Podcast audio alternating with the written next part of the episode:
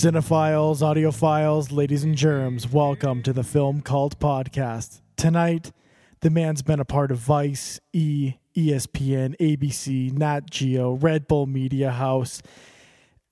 The list goes on and on and on. And frankly, it's an honor to me that this man even took time out of his busy schedule to come on this show. It's it's the sound, it's the face, it's the look of action sports. It's Selema Masekela. Selema, how are things?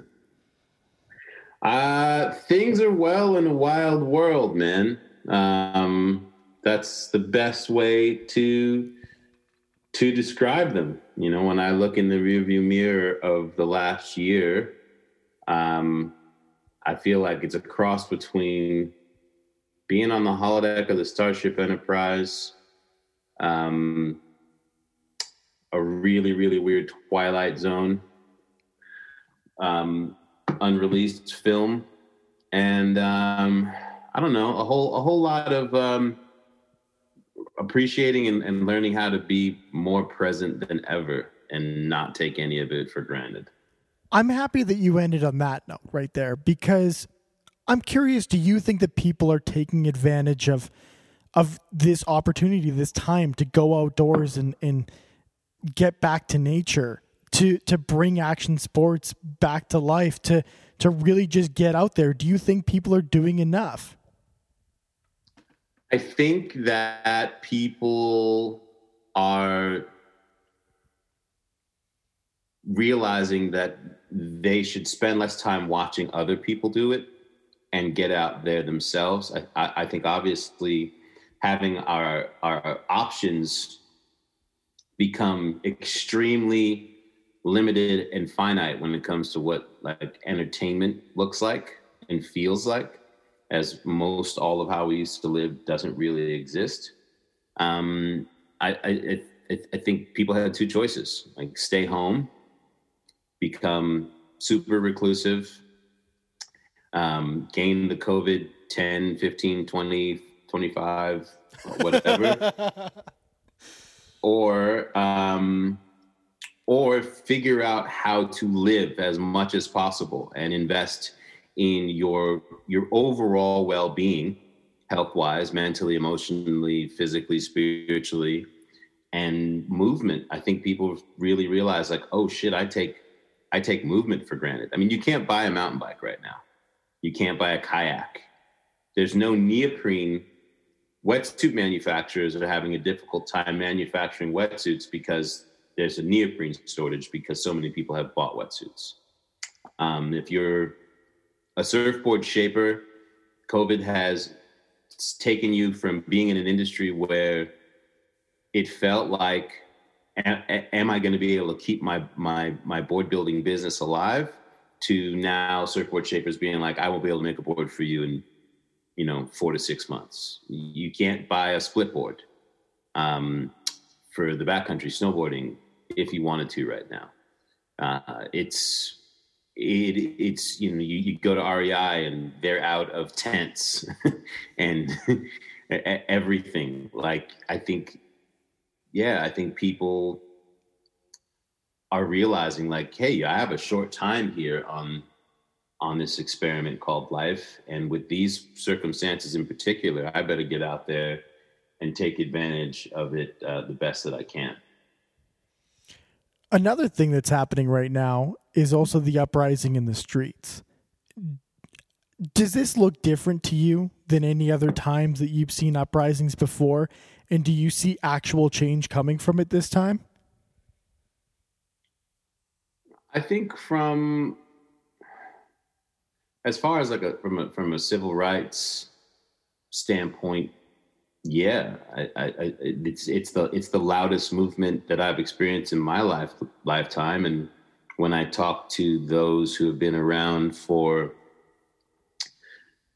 for the other versions of of what, what the, the various moments in the civil rights and social justice movement um, have looked like, they all say this one is is the loudest and the most impactful. Probably a lot of that having to do with social media, um, and the fact that during COVID, again, all of our attention is is is fairly focused in the same directions. Um, I knew there there was a build up to the George Floyd moment last year where you things were the discussion was getting louder via Ahmaud Arbery and Breonna Taylor, and then George Floyd was just sort of like, okay, that's it. The, just uh, the the overspill of of anger, and grief and emotion, um, caused the largest wave that I've ever seen, and I think it was the first time that I saw people who weren't black or or or indigenous people of color really stop, look, and and listen and feel. I think um, I've seen more empathy, more of an ability or a desire from from people to want to learn why circumstances are different for different types of, of people in this country, especially marginalized people. And so yeah i do have i do see some hope. I do see people wanting to take more action and do their do the part that they that they can to be anti-racist you know not just to to to be like to to to have sympathy but to figure out how how to be anti-racist and how to um, affect those around them with positive anti-racist energy. That being said um, it also feels like the dark forces uh, on, on, the other side who would like things to be made, maintain status quo have worked very hard to make people feel like um, this entire movement is some sort of victim uh, victim movement and um, that there is no need for social justice and that racism doesn't exist and you know all you have to do is get up in the morning and want it and you can have whatever you want. Like there are there are people who are never going to want to admit what the the, the challenges that, that our this great country has that are that are built in. Just like the challenges you have in your own family. Like there's there's shit in all of our families that you're like whew man if we could just get over that and i think that's that's part of what um this is in in our great American family. But it, it, I am I am hopeful, but there is still a lot more to do. Um, as I think January sixth um, was a very very strong reminder of how far apart we are in really being able to be a, a an actual whole union. Well, and speaking of more to do, you now kind of have this reset because of COVID and the pandemic, when we come back from this and the world gets back to normal, what are some of the, you've always been very vocal about what you want to see changed. What do you want to see changed and fixed within the action sports community right now? Do you feel like it it is me it's as inclusive as it should be? Even even past that, what are some of the things that you really want to see corrected? Well, I think that one thing I'd like to see is the action sports industry work to expand the landscape of what its participants look like and figure out what the barriers to entry are for certain types of people who don't feel welcome. You know, listen, learn uh, what those things might be. You know, I, I think when I look at the ski industry, um, and I, and I look at the the big mountain corporations, the idea that it costs two hundred and some odd dollars to go spend a day at the mountain, on top of all the other ancillary money that they're making eighty ways to Sunday um, through retail uh, and experience, etc it's like where do we split the difference? How do we make it possible so that it's not just the rich and the elite that get to come and play in nature in this way? Um, how do we make the mountain lifestyle and the outdoor lifestyle uh, appealing to those who've been told or who people have assumed well those those people just like to live in the city. Um, look at them you know one of the things that i think the outdoors industry has always done a very good job of is reaching out to people who don't live in the outdoors and making being out there and making the experience aspirational to the point where people will save up money, right? And you know, outfit their car for overlanding and camping and and save money up to go and and and have these experiences that make their lives better.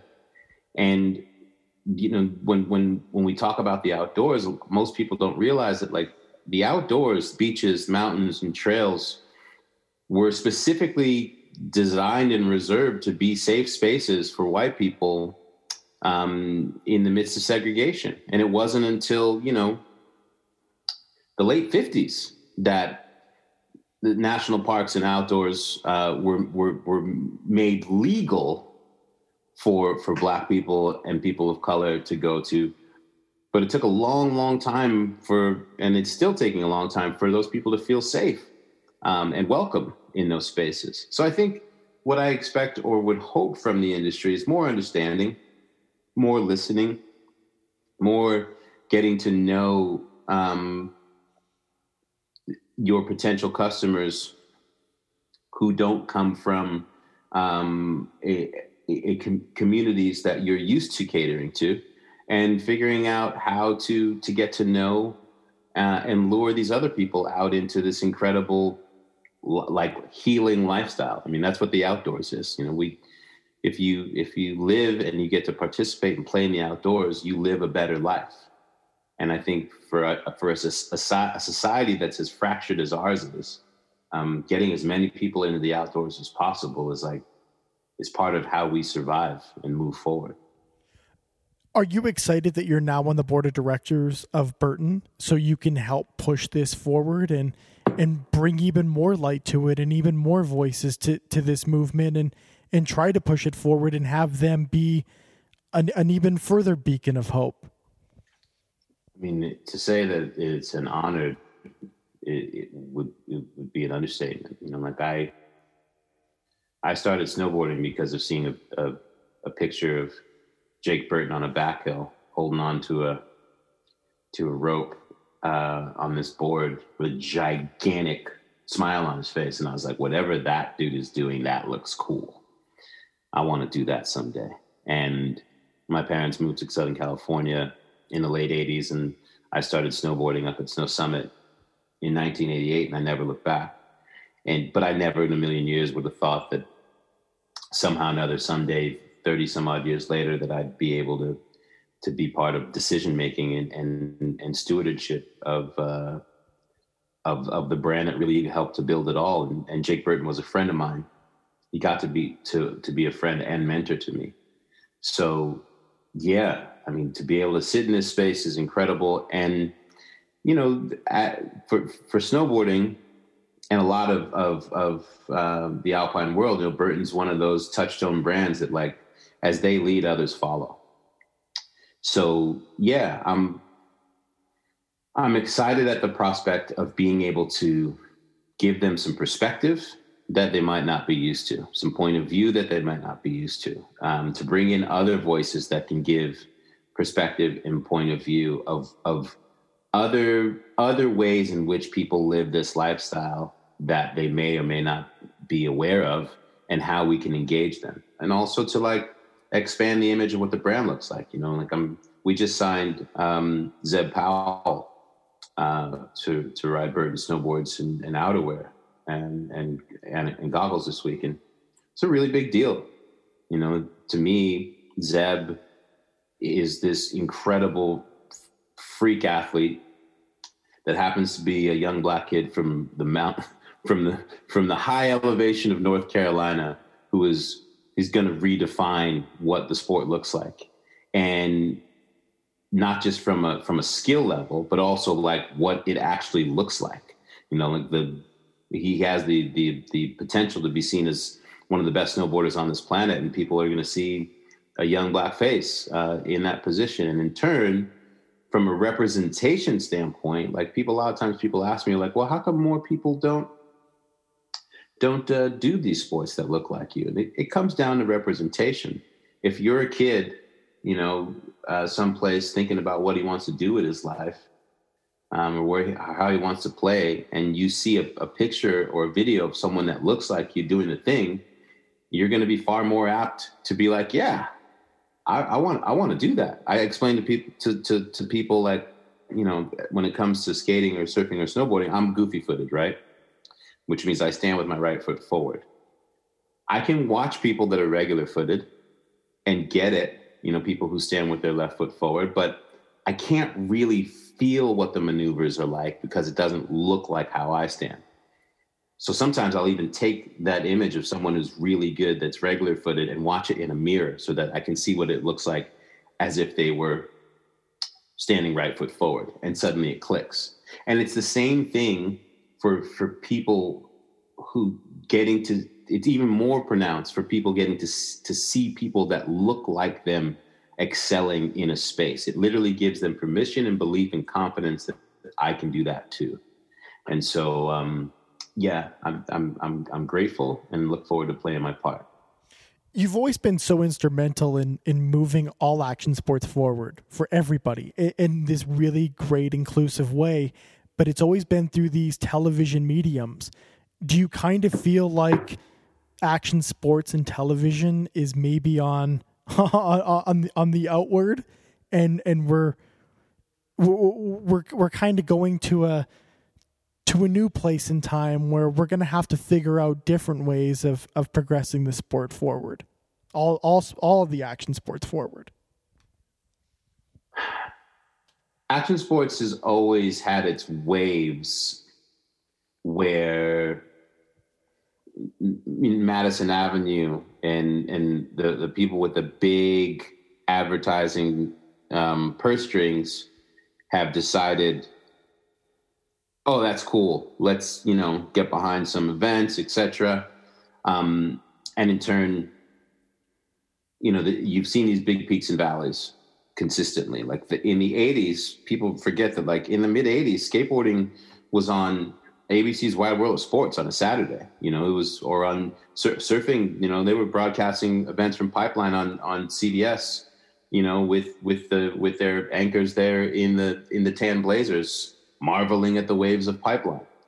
Um, and then it was no longer the coolest thing and the, the the big lenses, the big cameras, the big advertisers went away, but the people who love the thing and um, who live the lifestyle always continue to do it.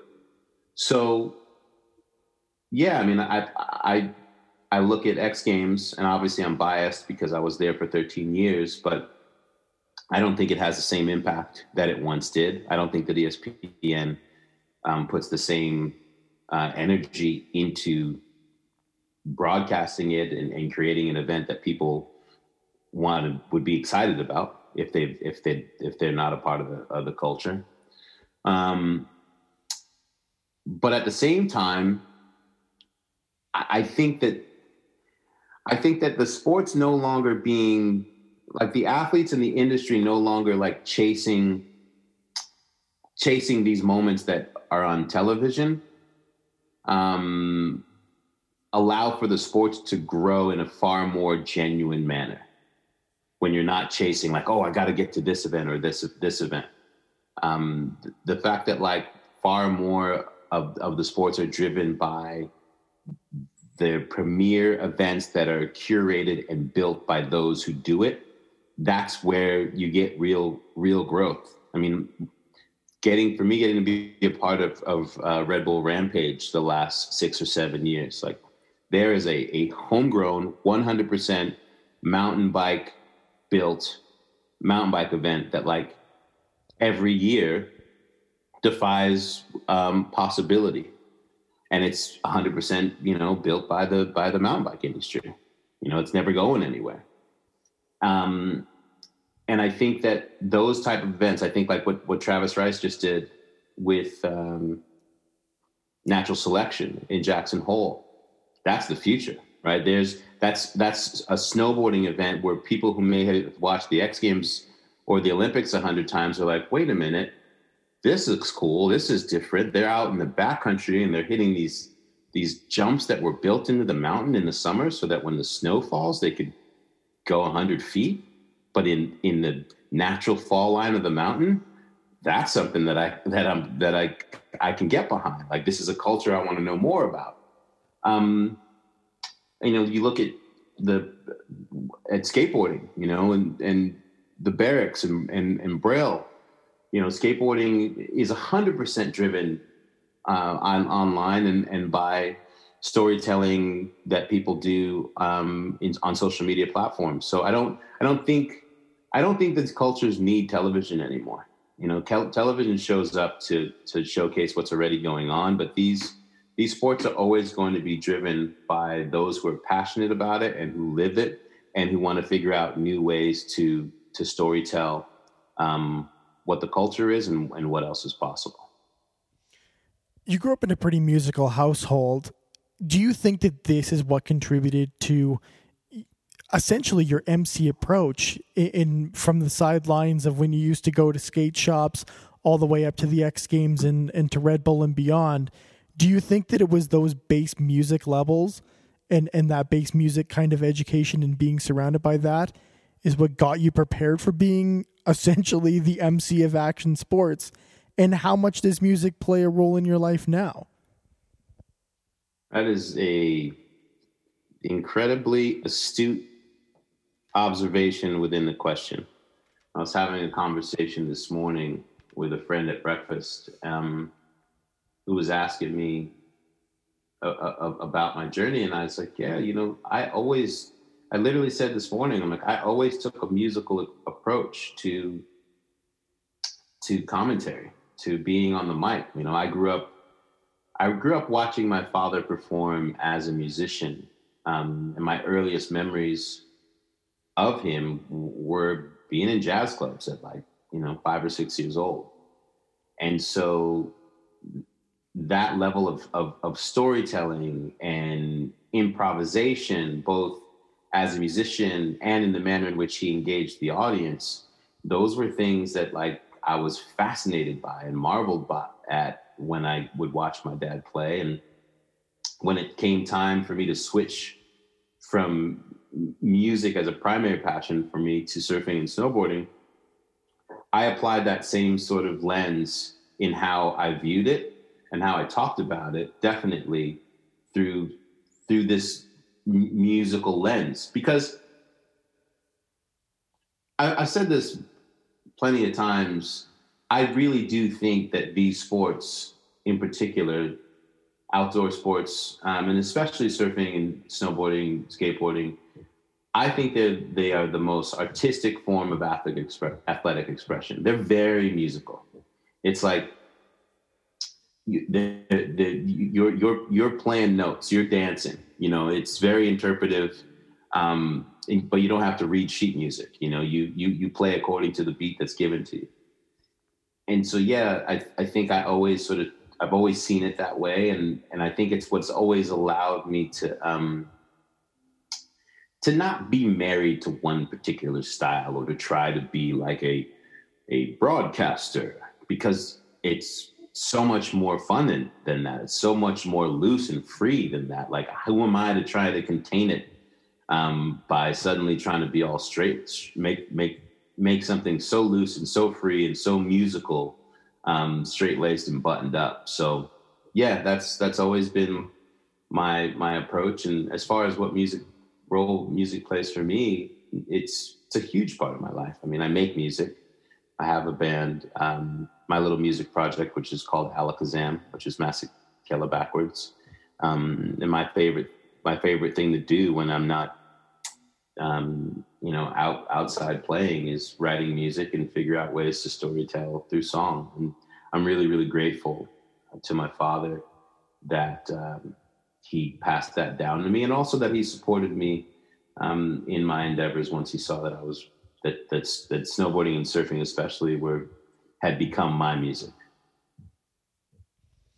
Where would you say is is your favorite place to just get out and hit the slopes at? Are are you one of those guys that you still believe there's an untouched spot that you just haven't got to yet and you're always just looking for that new incredible piece of untouched powder? My favorite place to ride is Baldface uh, bald, baldface uh, uh, in in in Canada, uh, in Nelson, British Columbia. It's a a cat cat service, cat operation in the backcountry, and that place has changed my life. I never really spent t- consistent time in the backcountry until I went to Travis's um, supernatural event in 2012. And that's when I was just like, oh, waiting for powder days at a resort is cool, but like it's always out here. like this is what it is. And I started going consistently after that. I, I, became really good friends with Jeff Pensiero, who who who started it um, and was a dear friend with Craig with Craig Kelly when they discovered that area. And so that's my favorite place, and I, I, I felt lucky that I've been able to go and, and, and, ride there as much as I have gotten to.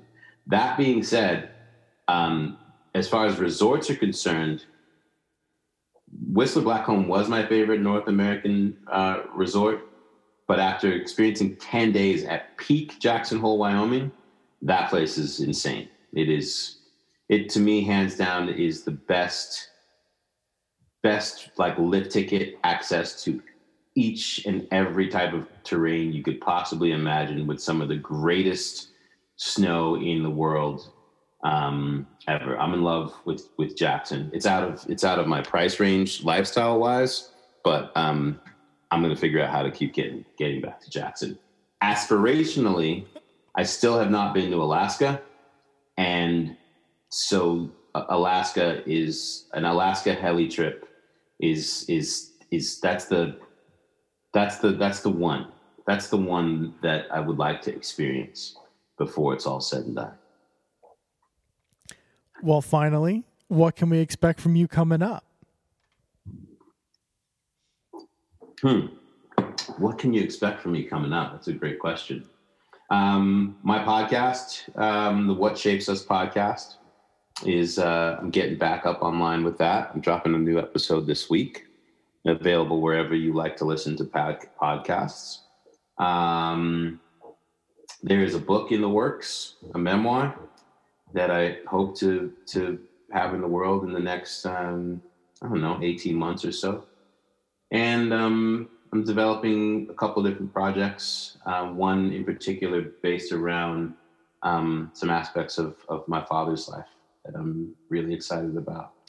Um, 15 the 15th year of um, my foundation stoked mentoring which um, we we just uh, partnered with some really cool um, brands that are going to give us some support to help us really grow stoked. And again you know the initiative the initiative of of stoked mentoring which you could check out at stoked.org has always been about giving kids that wouldn't necessarily have the opportunity the opportunity to experience um, action sports lifestyle and in turn use the principles associated with these sports to become better human beings so that's um that's the stuff that I'm excited about um, right now. And yeah, at this point, you know, every every day is a bonus, man. So um, I'm just happy to be here. Selema, it's a true honor to have you on the show. I hope that we can do this again sometime in the future. And yeah, just thank you for taking some time out of your day. It really means a lot to me from this white kid up in Canada. I always looked up to you, dude. Um, I always enjoyed your your commentary, just everything that you always did. I always followed you. So thank you again so much. Uh, that that really really means a lot, man. I appreciate you uh, reaching out. I mean, your your note was so genuine that I was like, yeah, how how could I not? And I'm my I have a big part of my heart um, lies in Canada, and some I've had some of my greatest experiences there. I just I love I love the people, and I love what getting to spend time in and in and around. Um, you know, especially in BC, um, it just it made a big difference in my life. So the the the maple leaf helped. well, hey man, I'm I'm from Alberta, well from Calgary, and hey, listen. It's it's re- yeah, but it's it's really bad because I don't hit the Alberta slopes a lot. I want to go to the BC stuff. I prefer to go to Fernie and stuff like that. So Lake Louise is the coldest I've ever been in my life, but also also also one of the coolest coolest places um, that I've ever been to. What fuck, what beautiful country! I tell people all the time, man, the drive from Calgary uh, into Lake Louise, forget about it, man. That's that's really really hard to beat. I need to get up there in the summer and experience that. Just bring a bike out, do anything up there in the mountains in the summer. It's so much fun, and it's when it's all green. It's it's so beautiful. You would you would absolutely love it. Right on, man. Right on. Well, again, man, I really appreciate you taking the time. Uh, it, it, it means a lot, and thank you for the kind words. Thank you. All right. To be continued. Take care. Of course. Thank you. Thank you for listening. That was Selema, or as most of you know, Sal Masekela. Make sure to catch up with uh, all things Selema Masekela. And uh, this concludes our broadcast day.